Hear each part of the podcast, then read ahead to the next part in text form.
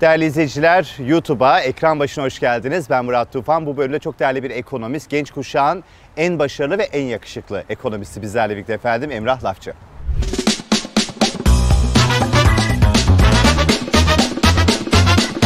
Evet Emrah Lafçı şu anda karşımızda. Hoş geldin Emrah. Hoş bulduk Murat. Çok teşekkür ederim güzel sözlerin için. Gerçekten öyle yani. Biz böyle e, senin yorumlarını çok beğeniyorum. Çok başarılı bir şekilde aktarıyorsun Türkiye ekonomisi. Senin bence meziyetin bir şeyleri çok basit anlatabilmen. Çok e, zor iktisadi konuları. E, o yüzden çok beğeniyorum gerçekten. Öyle bir ihtiyaç olduğunu hep düşün, düşüne gelmiştim zaten. E, çünkü biz ekonomiyle çok haşır neşir olanlar kendi içimizde, kendi aramızda konuşuyor ve dışarı hiç sesimiz çıkmıyor gibiydi. Hı hı. Çünkü ulaşamıyoruz kavramları tanımlamadığımız için. Ben tanımlaya tanımlaya gitmenin daha evet. faydalı olacağını düşündüm. Öyle de yapmaya çalışıyorum. Çünkü zor bir alan. Herkes ekonomiyi, kripto paraları anlayamayabiliyor vesaire.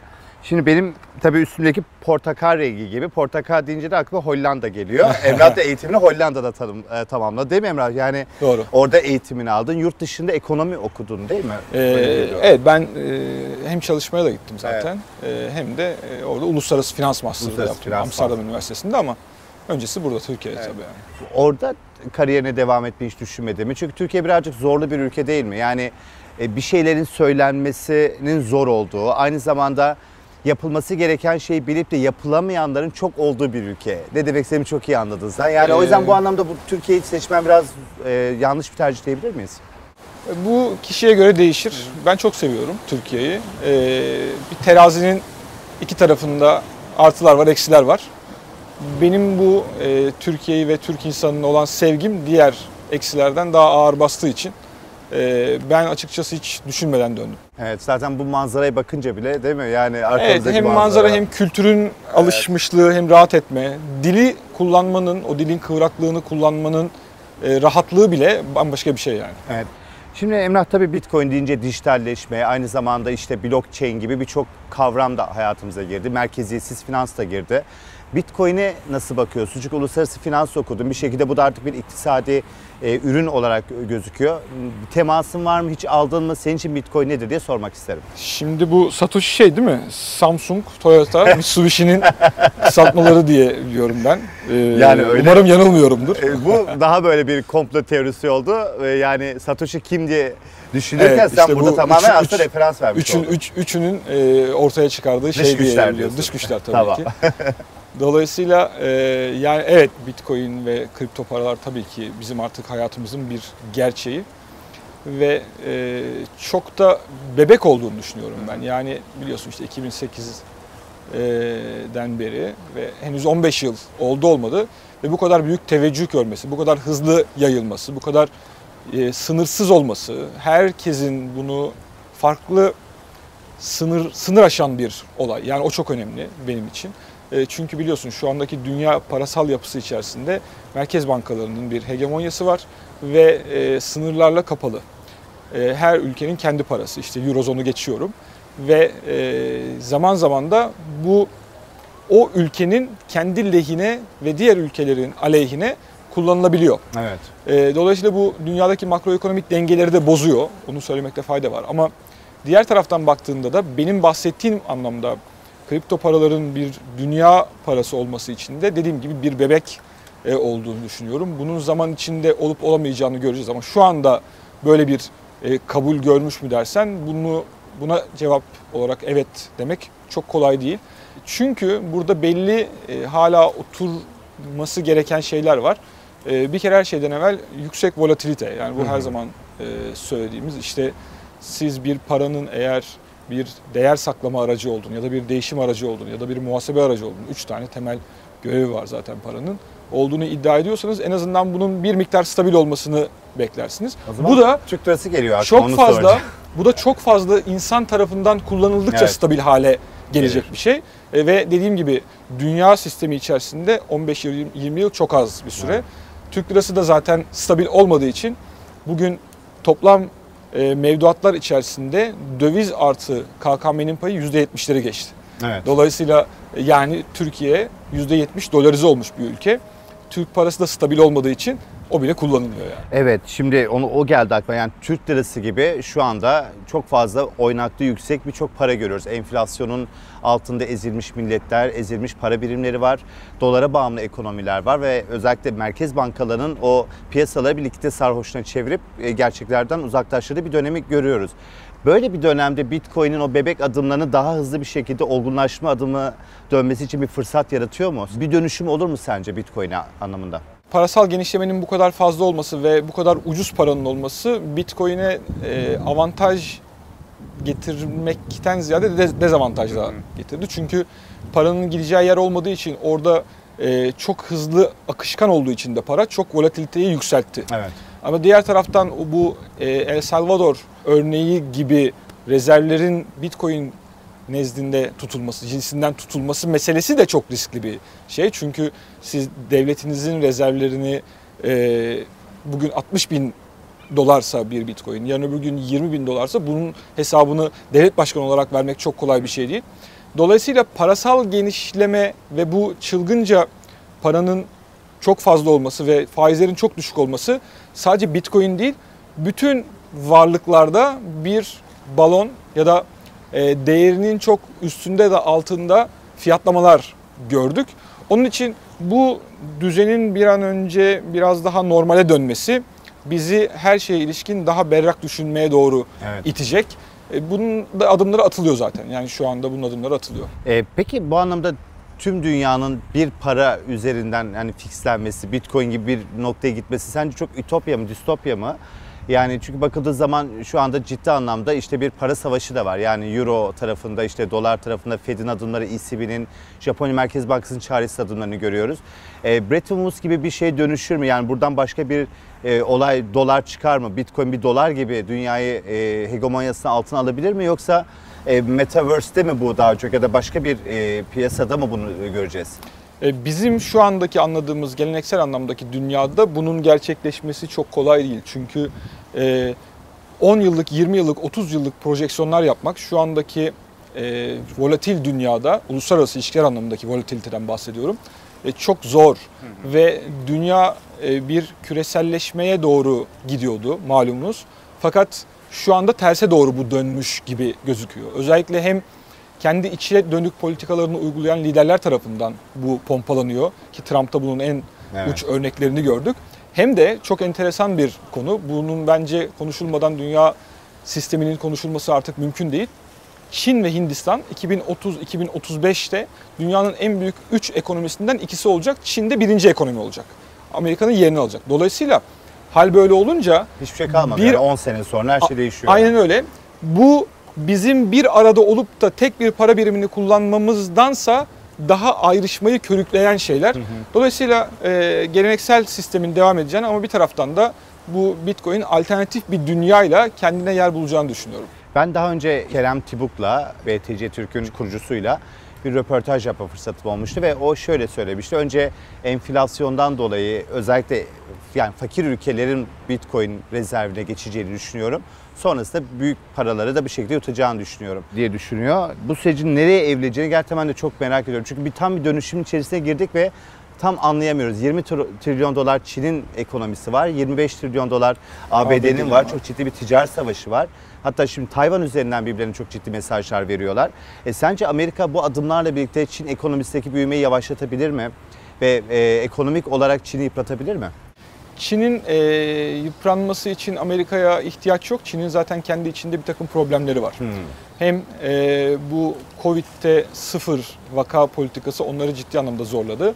Hem de Çin'in kendi içinde e, konutta dayalı, konut yatırımına dayalı bir sistemi var. Evet. Ve o sistem de şu anda biraz tıkanmış durumda. Borçluluklar yüksek olmakla birlikte e, bu inşaatların bitirilmesi. Bu gelişmekte olan ülkelerin ilk geliştikleri zamanlardaki yaşadığı problemlerden biridir. Biz hala yaşıyoruz Ve gerçi e, evet o problemi aştığın zaman daha farklı bir yere geliyorsun. Biz orada değiliz ama Amerika'nın e, Çin'i bu anlamda sıkıştırması da o kadar kolay değil. Çünkü e, yapısal olarak Amerika dış ticaret açığı veren ve yapısal olarak Çin dış ticaret fazlası veren bir ülke. Dolayısıyla bir şekilde dış ticaret açığı veren ülkeleri Amerika gibi fazla veren ülkelerin finanse etmesi gerekiyor. O fazlayla onların tahvillerini alması gerekiyor. Bir şekilde o açığı kapatmaları gerekiyor. Dolayısıyla aslında karşılıklı bağımlılığın çok yüksek olduğu bir sistem. Bakın e, Rusya Amerika arasındaki mesele çok küçük bir mesele. Çin ile Amerika arasındaki meseleyi düşündüğümüzde eğer böyle bir yola doğru gideceksek biz tekrar dünyayı o soğuk savaş dönemine e, ya da serin savaş diyelim Evet. şimdi moda tabirle döndürmüş olabiliriz.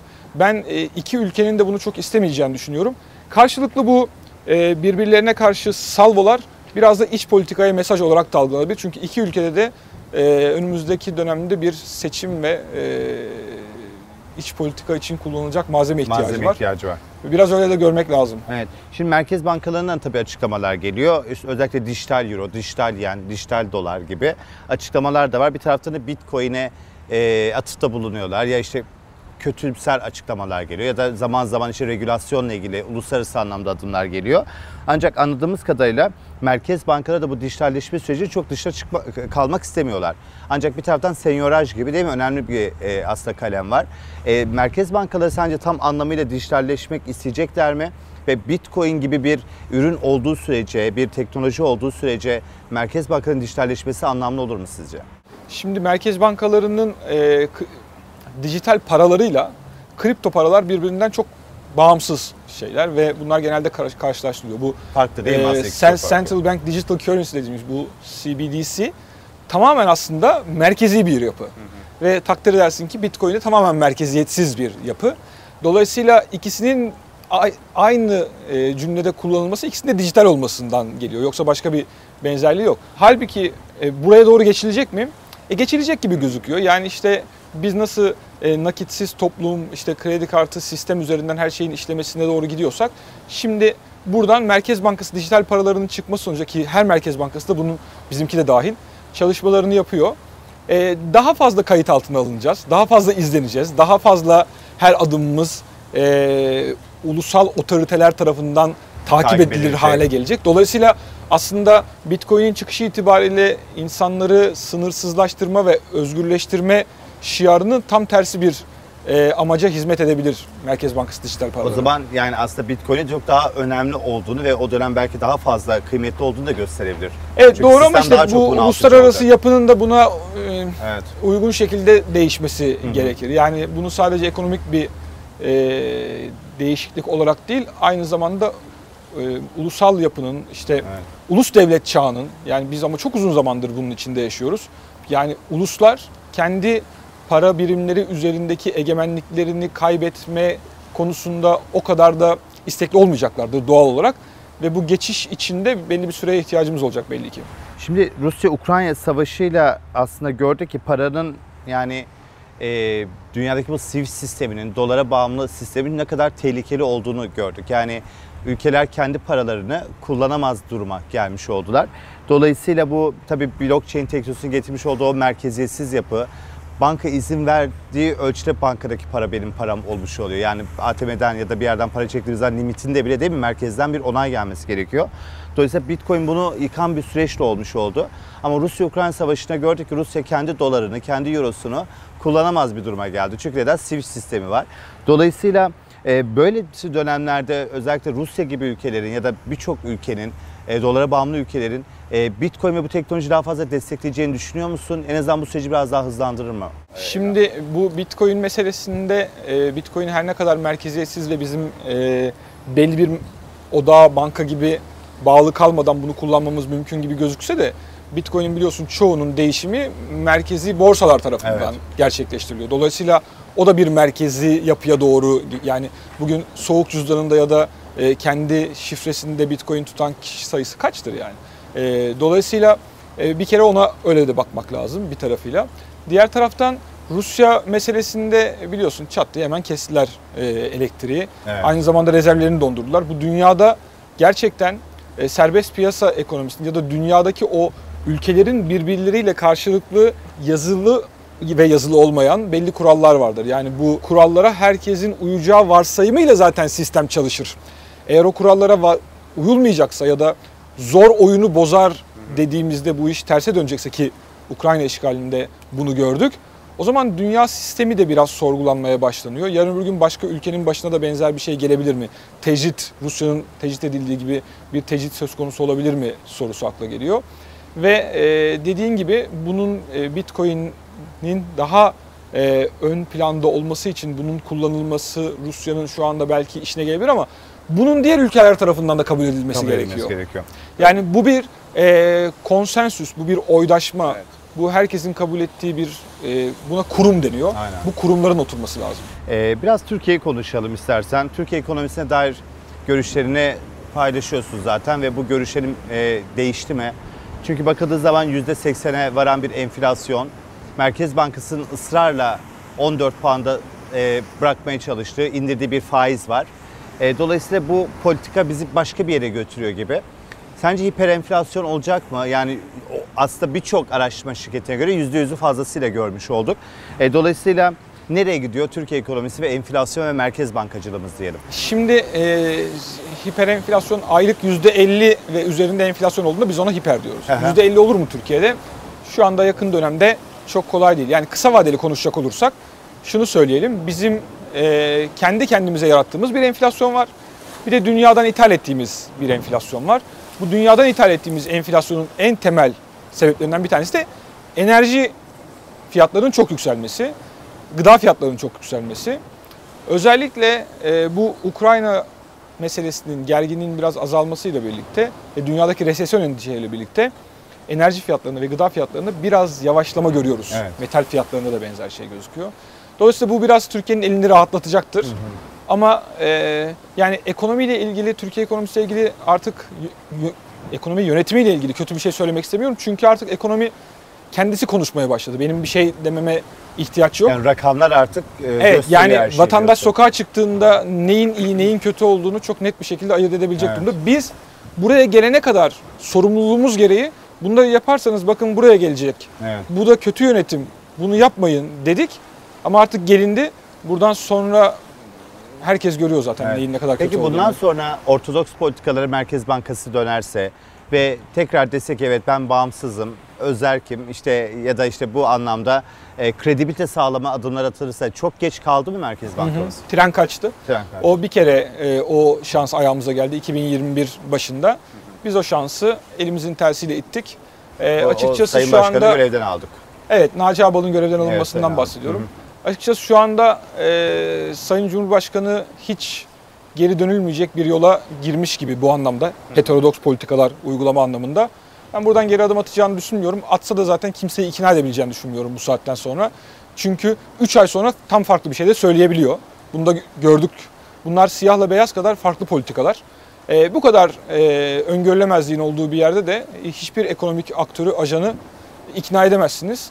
Bu bir kadro meselesidir. Ben bu kadrolarla ekonomiye bir daha güvenin gelebileceğini düşünmüyorum. Peki neden e, biz faizi indirerek enflasyonu aşağı çekebileceğimize inanıyoruz? Yani bu tartışmanın sence esas sebebi nereden geliyor? O sorunun muhatabı ben değilim. Hani zaman zaman yorum yapıyoruz ya o yüzden. evet yani ben bu e, uygulamaya hiçbir şekilde anlam veremediğim için bu soruya cevap verecek olan kişi Sayın Erdoğan. Evet. Ve o da e, bunu zaman zaman maliyet enflasyonuna bağlıyor. Hı hı. E, işte faizleri düşürün ki kredi maliyetleri düşsün. Kredi maliyetleri düşükçe daha fazla üretim olsun. Bu da bolluk olsun, arz artsın ve fiyatlar düşsün. Birinci mantık bu. Hı hı. Eğer soruyorsan arkasındaki mantık. İkinci mantıkta işte nas meselesi var biliyorsun. E, bu kendi söylediği için söylüyorum. Ben bunun bir sebep olduğunu düşünmüyorum ama. Dolayısıyla bunun arkasında ulvi böyle master bir plan aramaya gerek yok. Anladım. Yani çok büyük bir Ee, e, evet büyük bir hata bu. Anladım. Ee, şöyle çünkü hani biz faiz tartışması yaparak işte vatandaşı faiz yükünden kurtaracağız diyoruz ama vatandaş bankaya gittiği zaman o yükü fazlasıyla hissediyor. Yani 14'ten hangimiz kredi çekebiliyoruz ki değil mi? Bugün otomotivle ilgili bir kredi çeksek herhalde %40'lara varan Evet. faizler var. Konutta da keza o, o şekilde. Dolayısıyla biz bu faizi kime indirdik, niçin indirdik ciddi bir soru işareti oluyor. İndiremedik zaten. Evet gibi. indiremedik. Yani piyasa faizler bambaşka herhalde. O zaman Emrah e, çok teşekkür ediyorum. Bir bit quiz bölümüne geçelim. Bakalım Emrah bit Quiz mi var? E, tabii. Sürpriz. Hayatımız sınav diyelim. Bunu bilmiyordum.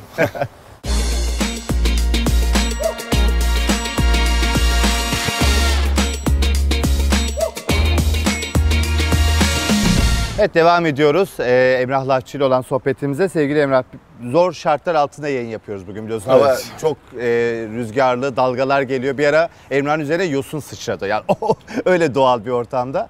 O yüzden seni çok yormadan iki tane soru sormak istiyor, Peki. istiyorum sizinle. Aşk mı, bitcoin mi ve ya da bitcoin'e saadet olur mu? Biz artık para demiyoruz biliyorsun. Para demiyorsunuz. Bitcoin diyoruz. Evet, fark etmez. İkisi de e, convertible olduğu için. E, aşk mı, bitcoin mi? Yani e, çok tartışmalı bir konu. Bu ne kadar parasız olduğuna göre değişir. Karşı tarafın değil mi? Eğer yok senin, Ha, benim mi? benim, Pardon. benim daha doğrusu. Anladım. Yani bana soruyorsun. Eğer çok parasızsam kesin bitcoin. Ben karşı taraftan beklediğim Ee, için ekibe de söyleyeyim bu arada. hani kendimle ilgili. Karşı taraf zengin olsun bekleyen. Ya yok. Ben tamamen e, daha farklı bir şey söylüyorum. Yani eğer ben o Maslow'un en alt hiyerarşisinde en altta bir yerdeysem para ama orayı hafif geçtiysem aşk diyebilirim tabii. Anladım. Yani çok e, tam bir ekonomist cevabı oldu. Saadet olur mu sorusunda Bitcoin'le e, olmaz. Niye olmaz? E, yani ön koşul Evet. ya da şöyle söyleyelim gerek koşul ama yeter koşul Minimum değil. kaç bitcoin'e saadet olur? Onu, o da vardır kafanda senin Hayır. kesin böyle. 100 bitcoin ya da 200 bitcoin Yok hiç, diye. hiç, hiç, hiç düşünmedim öyle bir şey. Olsun. Biz yine de bitcoin'siz de saadet olunabileceğini değil mi? Öyle mutlu insanlar olmaya çalışalım. Hayat felsefemiz o olacak Tabii, yani. şüphesiz. Aynen. Yani böyle tırnak içerisinde tabii ne kadar inanıyoruz. Şimdi o zaman Bitcoin mi hisse senedi mi diye soralım. Çünkü aslında sen tam olarak genç jenerasyonu çok iyi temsil eden bir ekonomistsin. Dolayısıyla bu da muhtemelen bence Bitcoin diyeceksin gibi. Ya şimdi e, Satoshi kanalında olduğumuz için Bitcoin diyeyim ama bu konuda yan YouTube kanalında. bir de rezerv düşeyim onu da artık e, kendi YouTube kanalımda e, neden neyi daha fazla yeğlediğimi söylerim. Gerçi hisse senedi de nereden aldığın da önemli. Bir Amerikan borsasından bir Apple da alabilirsin. Türk borsasından da bir hisse senedi alabilirsin. Tabii ne zaman aldığın önemli, zaman aldığın hangi önemli. şirketi aldığın Evet. önemli, e, ne kadar tuttuğun önemli. Yatırım çünkü çok katmanlı bir şey. Evet. Vaden önemli, e, ne kadar paran olduğunu, riski ne kadar sevdiğin önemli. Dolayısıyla bu herkese göre değişir. Evet. E, bazı insan da fabrikayı seviyor, dumanı tütsün diyor, gidip görmek istiyorum diyor. evet. Ona Ya da evime soktuğum bir ürünse onun Evet. hissesini alırım Belki diyor. o e, lav markı, onu, Evet. onu seviyor. Aynen. E, bir şey diyemeyeceğim. yani Ahmet olabilir. abi öyle Ahmet Mergen. O da biliyorsun ilk bölümde konumuz oldu. Evet. Hocamıza sevgili Evet. selamlar. Evimde diyor çayını içeceğim diyor. İşte ya da ışığı açtığı zaman onu göreceğim. Ya böyle şey e, mutlaka görmek istiyor. e, Zaten bu eski e, Amerika'da meşhur şeyler de e, Buffett'lar vesaire falan da hep derler.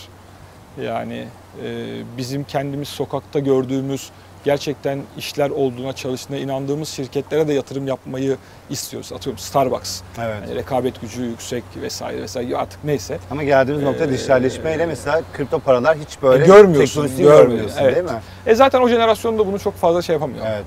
E, sindiremiyor. evet doğal olarak. Emrah çok teşekkür ederim. Gayet Ben keyifli bir teşekkür ederim. sohbetti. Seni dalgalara yem etmeden, Evet, kurban etmeden programı sonlandıralım artık. Sevgili Emrah Lafçı, ekonomist bizlerle birlikteydi efendim. Gelecek bölümde görüşmek dileğiyle biz dalgalar daha fazla artmadan programı sonlandıralım.